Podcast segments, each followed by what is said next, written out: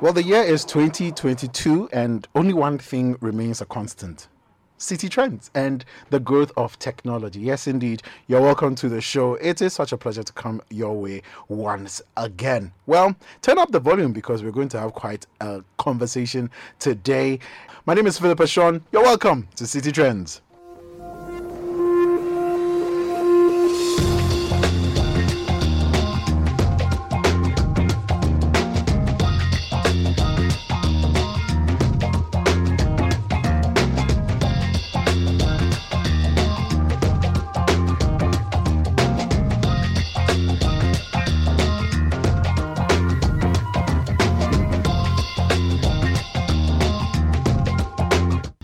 I said, my name is Philippa Sean, and you're welcome to the show. There is one main issue that is to be discussed on the show today, and that is the technology conundrum behind SIM registration. There have been well, one too many stories around the SIM registration exercise, um, long queues, and whether the technology was right and everything else. Well, we are going to focus our conversation today on the technology and appropriateness of the technology if it could have been done much better. And that is going to be the thrust of the conversation this evening on the show.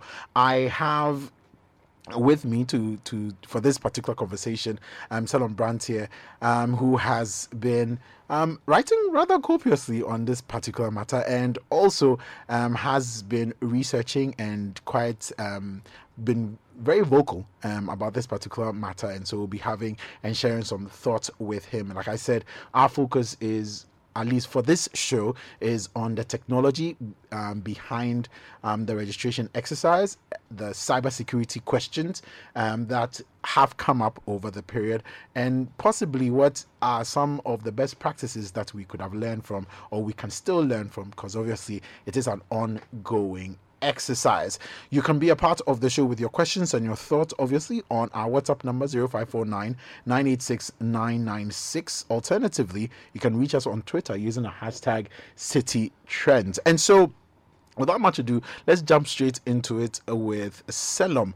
Um, and um, Selorm Branttie, good evening, and thank you so much for joining us on the show. Uh, good evening, Philip. Um, good evening to all your listeners. Uh, I hope Black Stars win still. Well, it doesn't look like the Black Stars might win, but we'll leave that for and we'll leave that for another day. This is a technology conversation. Um, yes, it, it, has a lot to do with uh, mathematics and permutations, but we'll leave that for another day. Selorm is the vice president at Imani Center for Policy and Education, and um, he's been very vocal about um, the SIM registration. But Selorm, like I said, my focus and the focus of the show is obviously trying to understand the technology um, side of the the debate or the discussion. And so let, let's start from you know the very beginning. I mean, why was this SIM registration necessary in the first place? I mean, considering the fact that you know we have been boasting year on year about the rising numbers of um, persons who have registered or who have access to mobile devices.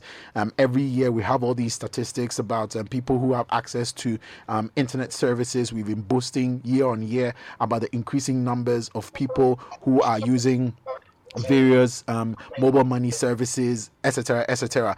Why are we at this point where there's a need for us to do another registration? If you could give us a basis, or if you understand the basis. Well, um, basically, um, the, the, I think all across the world, uh, we have all come to understand that uh, there is the need to register a SIM card uh, for every uh, mobile subscriber as uh, a way of uniquely identifying the one who uh, is communicating or owning that uh, SIM uh, card. This is because it has become one of the most uh, unique bases of what we would call in the modern world a digital identity. And this digital identity is important because uh, this SIM card, first of all, is unique to every single user, one. And then two, it is the basis for which people can uh, access many different online services uh, that have now become mainstream in uh, with regards to uh, digital services like even uh, joining websites, subscribing to online services, subscribing to certain national services. Um, and it is also a way to verify the identity of a human being uh, to ensure that the person is who they say they are. And by virtue of that, a lot of legislation across the world has stipulated some form of minimal identification for the human being that owns that particular SIM card or the organizational institution that owns that particular SIM card for the purposes of being able to track and identify who is doing what uh, based on the number that they possess or their interaction with uh, whichever system they are interacting with. So it serves many purposes beyond just a, a, a, national or statutory purpose, but also even to be able to identify who is subscribing for a particular service or not, uh, to be able to identify who should be billed for a service or who should access the service or who has a right to access any particular services based on their privacy or their ownership of that particular service. Um, so on that basis, Ghana has also done something similar. And over the last uh, six to uh, eight to 10 years or so, there have been a couple of uh, initiatives uh, directed towards registering SIM cards to ensure that each SIM can be tied to a user. Uh, in Ghana, or per the exercise that is being currently conducted, that is supposed to be able to prevent fraud or to prevent uh, people from masquerading as others, and such that if fraud is perpetrated, uh, per- uh, perpetrated using that particular SIM card, we can be able to track, uh, we, we, we can track who the person is behind it, or at least it gives us a basis to know who is behind that particular fraudulent activity or whatever activity uh, it might be.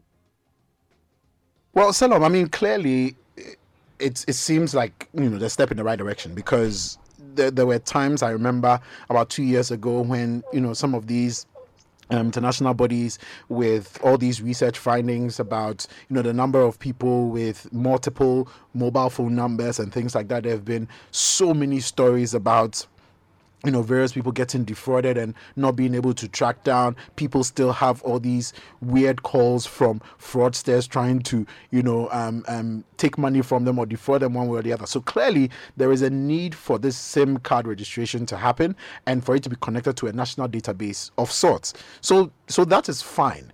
But why why do we seem to have a challenge. I mean, because we have a national identification authority that has been mandated, obviously, with you know producing these Ghana cards. You would you know typically expect that if we already have an institution like the national identification authority that has been mandated with the the mandate of issuing these national identification cards and anybody who has been through that process knows that some level of biometric data was collected you know, then it kind of presupposes that if we're going to have a SIM registration and it's supposed to be linked to the Ghana card, then it's it's sort of like a straight arrow. Like you know, get your national ID card. The, the data is already there for your biometric data, and then you know, registration with um, your mobile network should be pretty straightforward. The two connect, and we have a happy marriage. Why do we seem to have a bit of a challenge at the moment?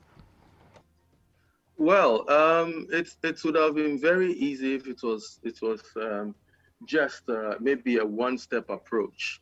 Um, so for anybody who has um, who wants to understand the scale of IT operations, let's just even begin to understand the human aspect of the operations. Uh, you are talking about first of all, let's understand the basics. You are talking about approximately uh, at this moment in time, 42 million uh, subscribers uh, registered or 42 million SIM cards registered in the country. Ghana's mobile penetration is 130%. And when I say 130%, it means that for every uh, one person, there are uh, there is a there, there are uh, uh, what do you call it 1.3 SIM cards registered. Uh, so you have a situation where there are more SIM cards registered than there are human beings uh, uh, in the country. Uh, this is because most people, I'm sure including you and I, have more than one SIM card registered to their name. SIM cards I have three. I have three. I'm just confessing now. I have three. and then uh, apart from that sim cards are also used in things like uh, smart devices uh, you you have them being used in modems for data uh, internet, uh, and and so SIM cards have become a basis for us to be able to access what we call um, uh, internet data.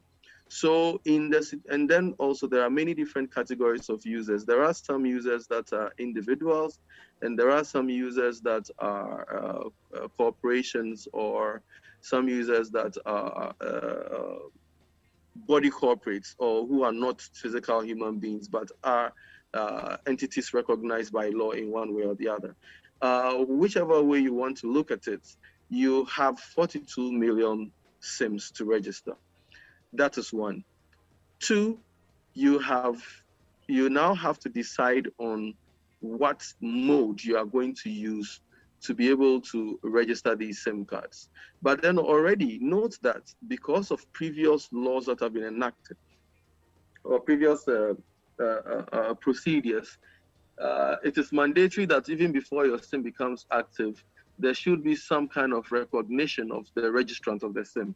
This has been done uh, using different databases that already exist, where a nationally recognized identity card is the basis for registration. And uh, these nationally uh, identified, uh, uh, nationally recognized identity cards already have biometric data linked with it. And uh, some of these uh, include the driver's license, include the voter's ID card, also include the Ghana card itself, which is the Ghanaian ID, and also include the passport. So already we have a situation where an individual, any individual who has or operates a successfully registered SIM card has uh, in his possession uh, at least four different uh, points of reference which have already stored um, biometric data for use. And uh, these uh, four references are four separate databases that incorporate biometric data from every Ghanaian. So what does that mean? Uh, that means that already, even before, uh, uh, even before we we uh, are, even going to begin to think about re-registration, there are already uh, databases that exist with huge data sets of which comprise a huge majority of these uh, 42 million subscribers which already have uh, a biometric uh, uh, data point linked to the, the, the subscriber.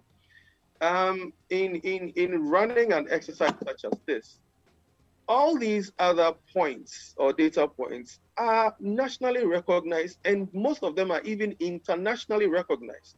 Uh, one, for example, is the passport. Everywhere you go in this world, they might not recognize the national ID, but they do recognize the passport as a basis of uh, of uh, identification of a, of a of a human being. And to be very honest with you, there is no reason, for example, why a passport should be disregarded as a point of uh, connection of uh, of, uh, of, verification of identity of an individual. Uh, and uh, so it beggars to believe that we are limiting ourselves directly only to the Ghana card. That's one. Suffice to say, let's just say that because of certain unique reasons, we want to use only the Ghana card. Now, even before handling a re-registration activity, um, you normally want to look at the data sets that exist and whether there's some kind of cross-compatibility or some kind of uh, cross-referencing ability that could be done. So once again, you have the passport you have the national uh, ID data, you have the driver's license, you have the voter's ID data.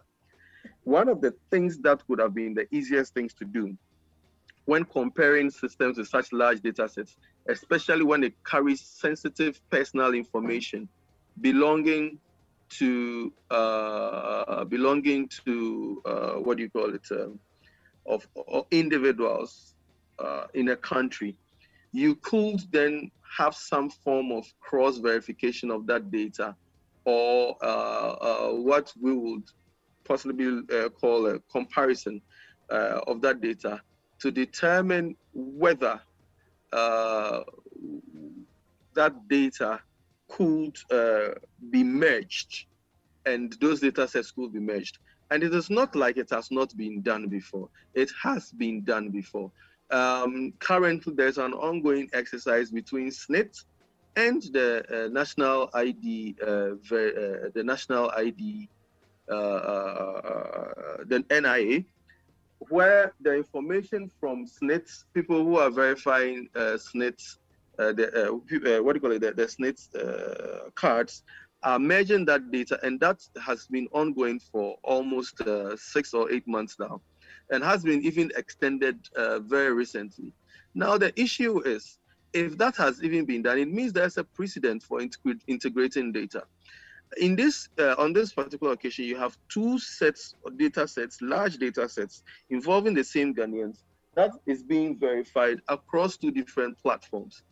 And it is very clear that uh, uh, it is very clear that in such a situation such as this, we would have the chance to be uh, able to merge that data and create a preliminary data set even before uh, we, we, we push ahead with any kind of re-registration exercise. That would clean out the data and ensure that only those with defective data sets are the ones that will be uh, uh, uh recommended for some kind of clarification of their data or some kind of uh, re uh, orientation or re re-registration of such data.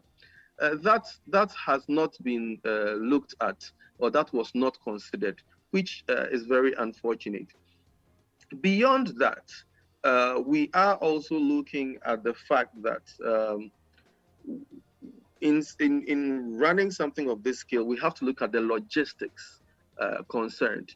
And when we look at the logistics here, we are talking about the fact that if you want to register a hefty 42 million uh, uh, uh, subscribers, we also have to understand that we have to map the data. And mapping the data means that we have to look at the number of people that exist currently and the number of possible people, uh, uh, the, the number of subscribers and the number of human beings that are connected to this. You have three SIMs, for instance. I have two SIMs. Other people have two SIMs.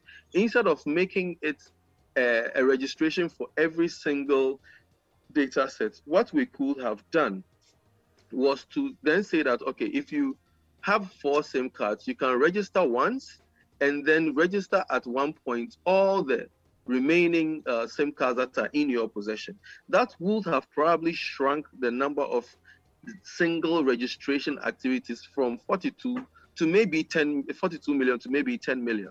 However, in this instance, we are saying that we need to, um, at all costs, register each and every SIM card individual, which means we need to do 42 million individual registrations.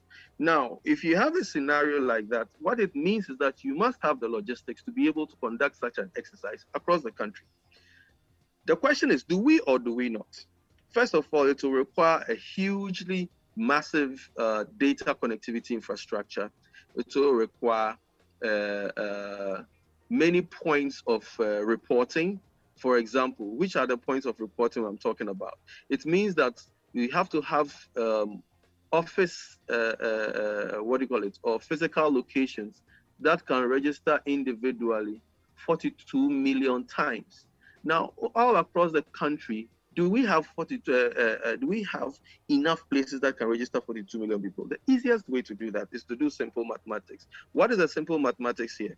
If we have 42 million people and we have six months to finish this registration process, that meant that um, if we took uh, the, the, the number of uh, days in that uh, six month period, we would have about 180 days to conduct this exercise. In 180 days, can we do 42 million registrations? It's a simple math, 42 million divided by 180. It will give us 233,333. The issue is, do we have the capabilities to register 233,000 people every single day, in and out, non-stop? That will mean we'll need about at least maybe 50,000 centers active. Did we have 50,000 centers to register people over this period? If we didn't, and uh, uh, we were supposed to handle an exercise such as this, then it meant that it would not be possible to do it within that time frame.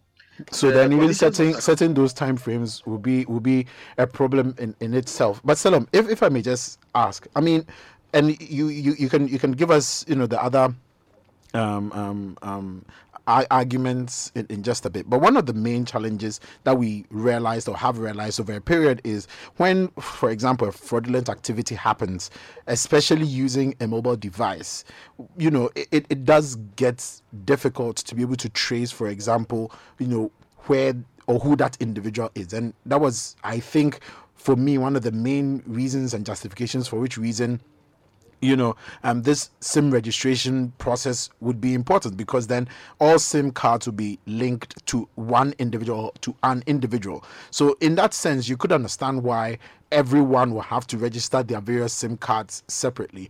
But then it, it, it, it, it also brings in that question how much preparation, for example, was done before the process was actually outlined because like like you were rightly pointing out when you look at in terms of the number of people, let's just say that everybody was supposed to do one SIM card at a time. Considering the number of SIM cards that are available um, as we know it today, if everyone was supposed to choose, for example, one day to do registration, how long was it going to take? Do you find it a bit of a difficulty based on your research knowledge based on experiences that you have had um, in other jurisdictions. Do you find it a bit of a challenge marrying the fact that there probably wasn't a either enough consultation or b enough like it wasn't thorough enough in terms of the preparation for the exercise based on not necessarily the number of persons who are in queues and everything but just the technology that is available. That's that's that's one of the things i just wanted to put to you. So if i can just get your quick response on that i have a follow-up yeah i mean it's, so i was i was driving towards that anyway so first of all, can you run this um, consistently over the period? Can you can we have a system that runs 233,000 people? That's one. Now, two, what will it require to run that? It will require some huge heft of data, like I said, to to to take all these details because I understand that the application that was being used to register these people required them to take pictures uh, or uh, take some extra kind of data uh, more than just the text data. Even assuming that the text data is something around, let's say, 25 kilobytes, if you add even uh, two pictures from the two hands, that should averagely be about maybe um, anything between uh, uh, uh, uh 500 kilobytes to one megabyte. So if you are doing 233,000 a day, it means that you should have some system that can take at least 23 gigabytes of data uh, and run them every uh, the whole day concurrently. Now, if you have such a thing uh, going on, the next cr- crucial question will be: uh, Does the software system or the servers that are available have the capacity to handle and run all this data online uh, without fail? Now, um, according to the NIA's own, uh, uh, uh, what do you call it, communication, they were estimating that every registration should take anything between uh, five to seven minutes to do. Now, uh, considering that the the in actual practice, this took about 20 to 30 minutes in some cases for one person. Then the question here is that did we have did we have enough assurance from those who provided the software that the software will be up and running at least 90% of the time. In, in, in situations like this where you have such mass activity, the kind of software you use is what we call mission critical software. Mission critical softwares have certain uh, criteria that needs to be uh, established very clearly. What are these criteria? These criteria include being uh, having uh, close to 99.9% uh, uptime, or in the worst case scenario, at least 95% uptime uh, during the operational hours. It also must have easy and very quick support, which means that whoever is uh, uh, handling technical support should be able to have very quick response times of anything between uh, one minute to about uh, 20 minutes of response. And then there should even be issue uh, rectification times where when an issue has been brought up, you should be able to have what we call an escalation matrix. An escalation matrix means that an issue should be solved either within the first, uh, depending on the severity of the issue, it should be solved either within the first minute, the first five minutes, the first 10 minutes, the first 20 minutes, the first 30 minutes, or the first hour. Now, did we have any established criteria for this escalation matrix? And uh, was anything like that established or done? And was it part of the contractual agreement between the agencies involved and the, the, the, the contractors or those who are supposed to run the software? In the absence of such things, then you would know almost immediately that uh, such a system or such a project that didn't have any of these was bound to fail. Because without any of these considerations, you cannot have a system running perfectly. It is just not going to be possible because there are so many variables involved in terms of live operations that uh, a textbook scenario would never ever establish correctly. One of the other um, points that I wanted to raise with you also was I mean, we have a situation where um, I'm guessing in the execution of this project, you would typically have the mm, um, the telcos. You know, you would have your National Com- Communication Authority. You would have um, the National Identification Authority for obvious reasons. You would have the Data Protection Authority as well. So you would have all these um, technical um, or these stakeholders in a conversation. And at the end of the day, in order for the technology to work, it would also mean that the various partners in executing this project must have a system that can speak to each other. Um, do, do you get a sense, technically, that this was the case um, based on the evidence that we've seen and also w- what would it mean for these systems to also speak to each other and what would it what would have translated into in terms of the output? So um, basically, um, there is a big um, watchword now in any uh, activity that involves open data and uh, open data communications called interoperability or data interoperability. And this involves, uh, because there are now so many systems that always need to refer to each other or run with each other, there is something called interoperability, which means that one data system must be able to speak to another data system. And for such things, for things like that to happen, it requires you being having to be uh, being able to build systems that are versatile, because uh, this is not the age of um, the, the, the days of uh, uh server platforms that where that's uh, I would say just run by themselves or just run on their own. We are in the days where servers are actually built or databases are actually built and designed to be able to communicate with other different systems with uh, what we call APIs or uh, uh, uh, uh application. What's it? Whatever. I mean, they are called APIs. And now, what these APIs do is that they are able to intelligently exchange data. Uh, it doesn't matter whether the data is one type or the other, it is able to exchange that data between different systems. So, that is the way, for example, uh, if you bought an iPhone and then you bought an Android phone, you could exchange your contact data between one uh, phone system and the other, although they run different operating systems. Or if you were accessing your your email or you're accessing pictures on different devices.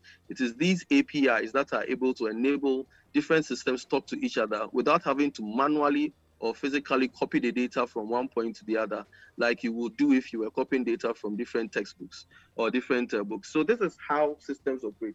Any modern system that is supposed to run online has to have uh, an ability to be able to exchange the data between one system and the other. And these are standard, this has been standard practice for most data systems that have been built, especially for purposes like this, um, over the last maybe 15 years or so. And so in this particular case, you would expect that a system that has been built uh, uh, by the by the uh, system that has been built by uh, the NCA or under the auspices of the NCA or the Ministry of Communication should have had that as a primary prerequisite. And to the extent that that hasn't been done or that didn't happen, uh, or in this particular case, we have a system that doesn't seem to be wanting to talk to any other system, for example, or it is not clear how that interaction will take place. It's even very problematic and, and speaks of very poor uh, project planning, very poor system analysis, very poor system design, very poor uh, system execution, and very poor consultation uh, between the, all the stakeholders concerned. I mean, that's that's completely understandable. I mean, if if you consider even the creation of mobile apps today, um, we we are moving towards a system where um, it it it must be so compatible that different um, um, different users and different developers are able to just tap in and pull out the resource like you said i mean if the apis are there it's it's very easy for you to just tap into the resource and use it but then you know comes the question of this is national data so i mean there has to be some added level of security does that make any difference whatsoever in the argument absolutely um the, look um we I mean, if you if you look at this current world today, there are so many very secure, ultra secure systems that are able to talk to each other. Um, which are these systems? I mean, there are many of them. Uh, you have, uh, uh, for example, even at the airport, when you exchange your biometric data at the airport, these are very, very secure systems that are talking to each other. Banking information, you can even, uh, uh, what do you call it, uh, have your information verified between one bank and another bank. Uh, these some of these even are routed through international channels. Very secure information. Your your your account details, your ATM details. These are uh, things that run under very high level security under what we, uh, what we uh, call uh, uh, what do you call it, secure protocols, etc. Systems have been built like this the world over, and these are very common or very commonplace today. Even with um, advanced computing technology now today, you can encrypt uh, data uh, at, at, at, levels that maybe even 10 years ago was not even such feasible. So these are absolute no-brainers in today's age. And if you had the right caliber of people building some of the uh, uh applications that were supposed to handle systems like this, these things would not even be up for discussion today. Now comes the other big question about the security of the information. Um, are there questions or should there be questions raised about the security of the information who has access to the information that is being collected um, or the biodata of of ghanaians typically Ghanaians have been accused in recent times of not being very um, data protection conscious and things like that. So, I mean, when when you look at what has transpired over the last couple of months, throughout this registration process. Do you get the sense that I mean, from looking at it from a security standpoint, possibly, or a cybersecurity standpoint, possibly, do you get the sense that much attention has been paid to that side of the conversation? Unfortunately, um, the domain of this particular aspect of it has been politicized unnecessarily, and it has been made a matter of um, uh, uh, a, battle amongst who wants to see that they are more political than others. And these are some of the things that undermine uh, activities such as this that are very, very important for uh, those of us who are uh, practitioners in the field, where external considerations beyond what standards need to be applied become the norm or become the yardstick for determining the suitability of a project or otherwise. It is very, it's quite unfortunate that uh, you you have voices that are raising these concerns being measured by by virtue of um, uh, or by perception of whether they support a particular party or a particular a body of people in government or not and it is unfortunate that instead of looking at the thing from a standards based uh, uh, discussion we are looking at it in terms of uh, patronage or loyalty to some particular cause or the other and it is even more appalling that Ghanaians have not been very well educated on on their uh, uh, responsibilities or uh, roles as as guardians of their own data. This is the 21st century where uh, your data is possibly the most important resource that you own.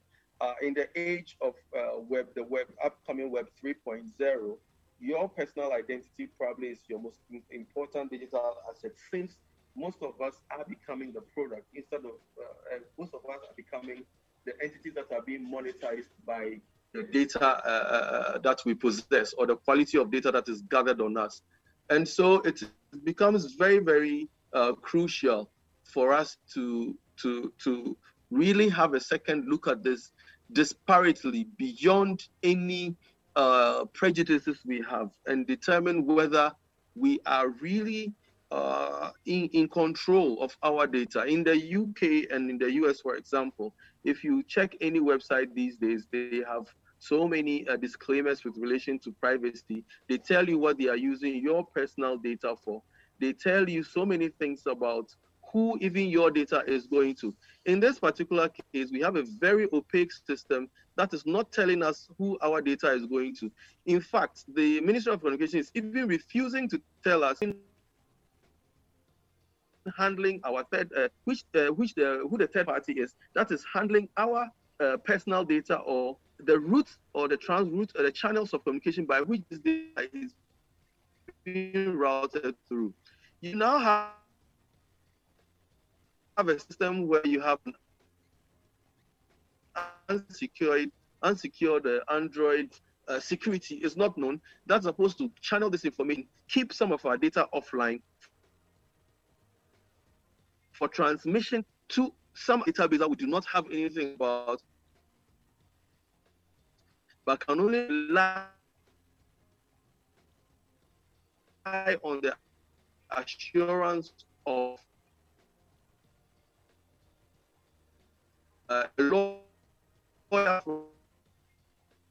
from the National Communication Authority, we really, really seems not to want to answer, and few people are willing to really ask the crucial questions or take the government to task uh, as to some of these. Uh, the, the, the, understanding has has been given to some extent that um, this information is the information that is being collected um, on, on, throughout this process is something that um, um, NITA, to some extent, um, is is is is has a supervision over. Um, you know, then also there has been um, conversations to point into the fact that the information is end to end encrypted. What, what it means is the devices that are collecting the data um, basically encrypt the data and then when it is forwarded onto um, the place of storage um, you know then the decryption happens. I mean like you said what would really put a lot of people's mind to rest is if there is official communication for example about this and if there is a certain level of explanation as to what this actually means for the people and what what difference would that make typically um, in if some of this bit of information was made available Selorm. Um, it will make a lot of difference, but the point is encryption. Uh, when they say encryption, they say end-to-end encryption. Those are cliched statements. You need to know, for example, what standards of encryption are being used, whether they conform to international standards, whether the point at which the data is collected. I mean, there are so many things. There have been so many systems where they have had which are uh, supposedly secure that have had massive data breaches. I mean, there are so many to document, uh, even from last year alone till now, uh, where you have had data dumps leaked um, both on the uh, dark web and on the normal internet, where the data sources were encrypted. Now, we are talking about different ways in which uh, attacks can be made on these systems. For example, first of all, what shows that these systems that have been developed have been developed in such ways that there can't be things like man in the middle attacks, for example. What shows that the devices are so secure that you cannot even hack those devices? What shows that even those who enter the data into those devices uh, are, are using the best standards? What, what kind of training did they go through? What kind of um, uh, orientation did they go through in handling that data, in handling the devices, in handling the security of those devices? Uh, those devices themselves, are they or have they been uh, uh, uh have they been protected such that nobody else can log into those devices? Has there been has there been any kind of confirmation uh, through certifications, through uh, ISO standards and things like that that show that even the devices that are being used can or are capable of handling secure information 24/7? There's there are so many questions around these that people uh, have not asked, and that the, the government could have easily volunteered to make sure that uh, people are assured of the right, uh, uh, what do you call it, procedures around uh, the data handling to be done. There so far, just the mere assurance or just the mere talk that the systems are encrypted uh, do not mean anything. Uh, we have not seen any independent uh, reports, for example, of a penetration test done onto the system to ensure that uh, nobody can come in and then just steal the information. And even more crucially, the companies that are handling this, have they been certified? If they have been certified, do we have copies of their certification? For example, um, there are very big companies that handled um, the biometric registration processes of the of the voters registration exercise. These companies are known worldwide as authorities in this field. Even with the NIA, margins uh, that handles uh, the national ID aspect has a particular certification that uh, makes it the only uh, uh, what do you call it company in Africa that handles that level of security as far as ID cards are concerned. So Margins has done its part, and we know.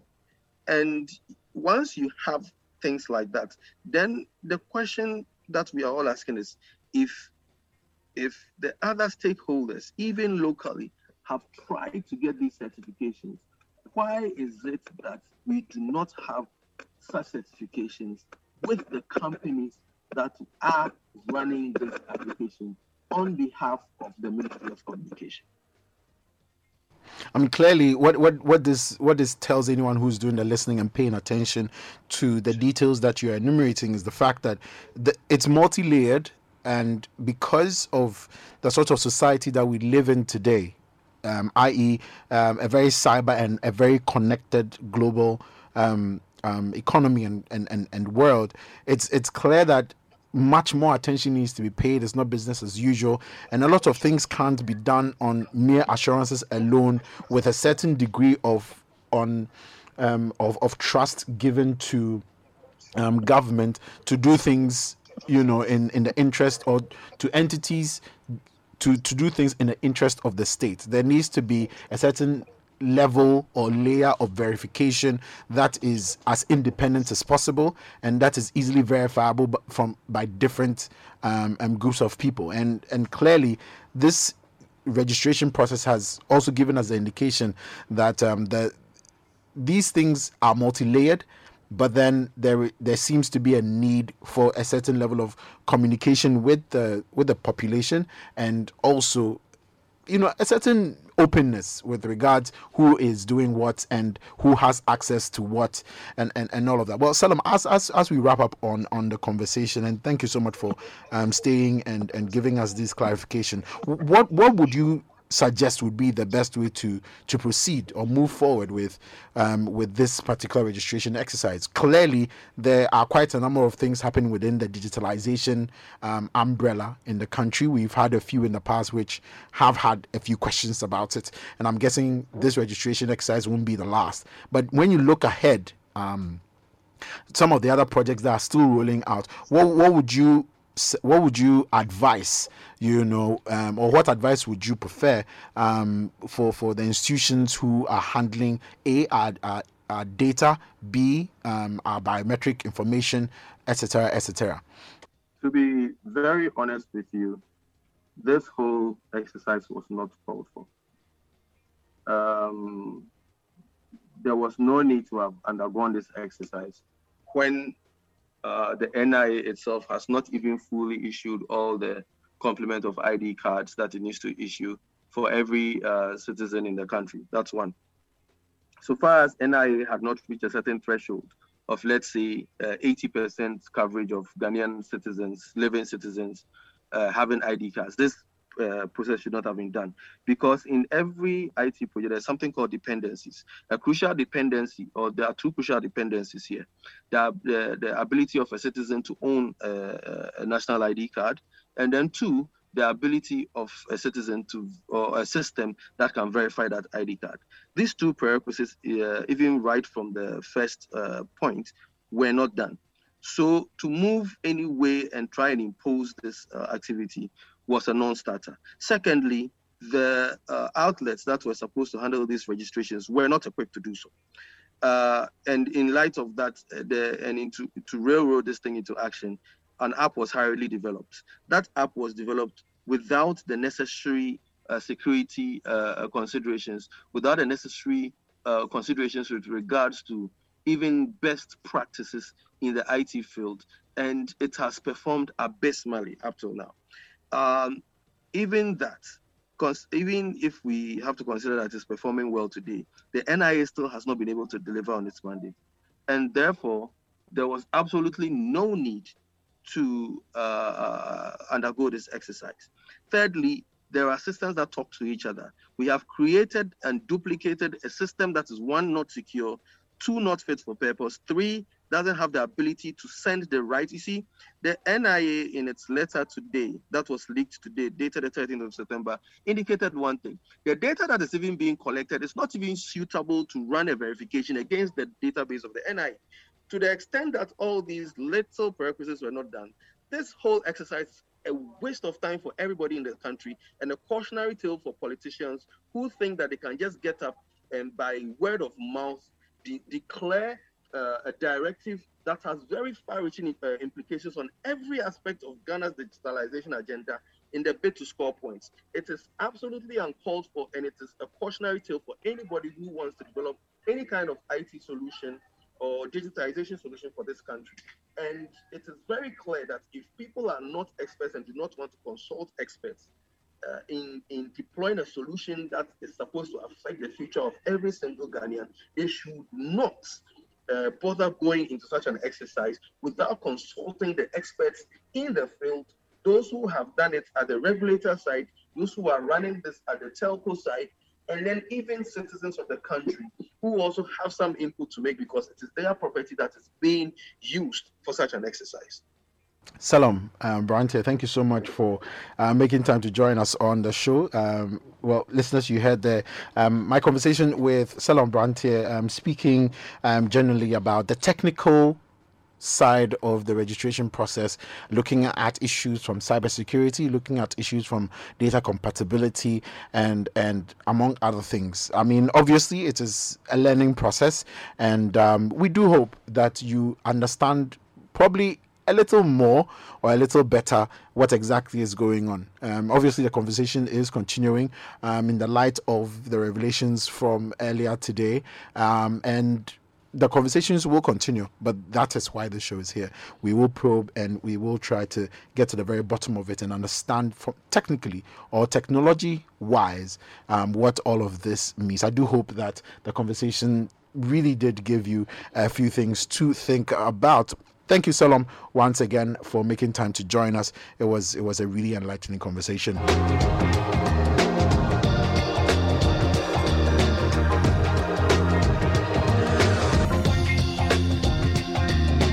And now for a few updates um, in the world of tech and Ghanaian fintech float has raised 17 million US dollars seed to power cash flow for commerce in Africa. And this happened this week. Very, very exciting stuff.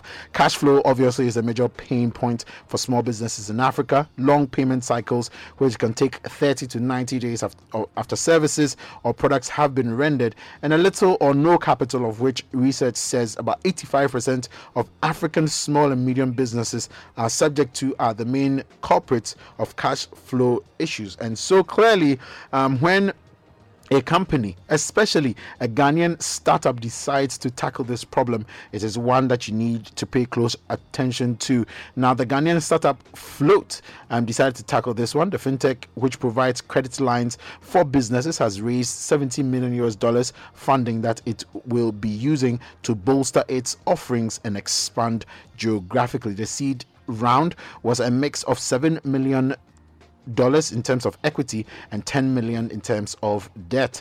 Now, that is very, very interesting um, news, and kudos to the team over at Float for pushing this one over the line. One of the other companies that seems to be doing quite well on the African continent and which also is Ghanaian and was actually mentioned in a recent article on Disrupt Africa happens to be Jetstream. Now, Jetstream is um, is obviously a company um, that uh, or a startup that was. Um, um, put together by um, a group of Ghanaians. Um, it gets the the last spot in this particular um, article. It was founded in 2018, and um, Jetstream basically has developed digital solutions for cargo owners and logistic providers at the continent's ports and borders, with the aim of streamlining and accelerating growth in cross-border commerce. Um, and it's interesting because in conversations with them, they were supposed to be on the show sometime last year, but they were very very busy expanding into Nigeria. So, very, very exciting stuff for companies which are doing very well um, on the African stage and the global stage, which come right here from Ghana. In July, um, Jetstream um, announced an oversubscribed 3 million US dollar debt and equity seed round, and obviously they are going to grow from strength to strength. And so that is where we draw the curtains down on the show today. I do hope it has been beneficial um, to you. I do hope you've learned a thing or two from the interactions. And we will be obviously trying to make sure that we bring you the very best and um, the best analysis of obviously with regards tech um, in Ghana and across the world. So next week, my name is Philip Ashon. Stay techy.